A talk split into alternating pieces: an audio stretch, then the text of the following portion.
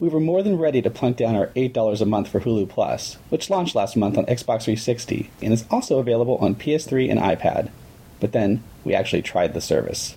The following clip is brought to you by the all new 2012 Focus. That's right, it's a paid service with ads. Ads that you pay to watch. On top of that, the Hulu library has several weaknesses, especially when compared to Netflix streaming. Older seasons of shows like House are not available. Many programs are web only, which means you have to watch them on a computer due to some licensing issue. The movies range from foreign classics from the Criterion Collection Och när han till slut Stockholmstidningen gå i graven, då jävlar. to cheesecake movies you'd expect from Skinamax. We're not used to two beautiful girls just walking right up to us. So, you two boys have names? Hulu is a nice way to catch up on recent shows you've missed, and the clips are nice.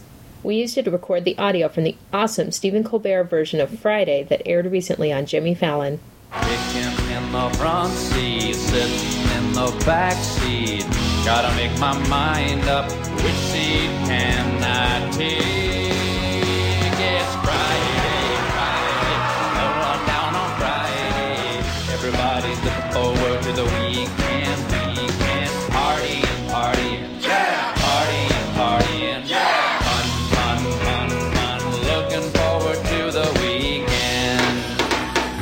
And the Michael Bolton appearance with Lonely Island on Saturday Night Live.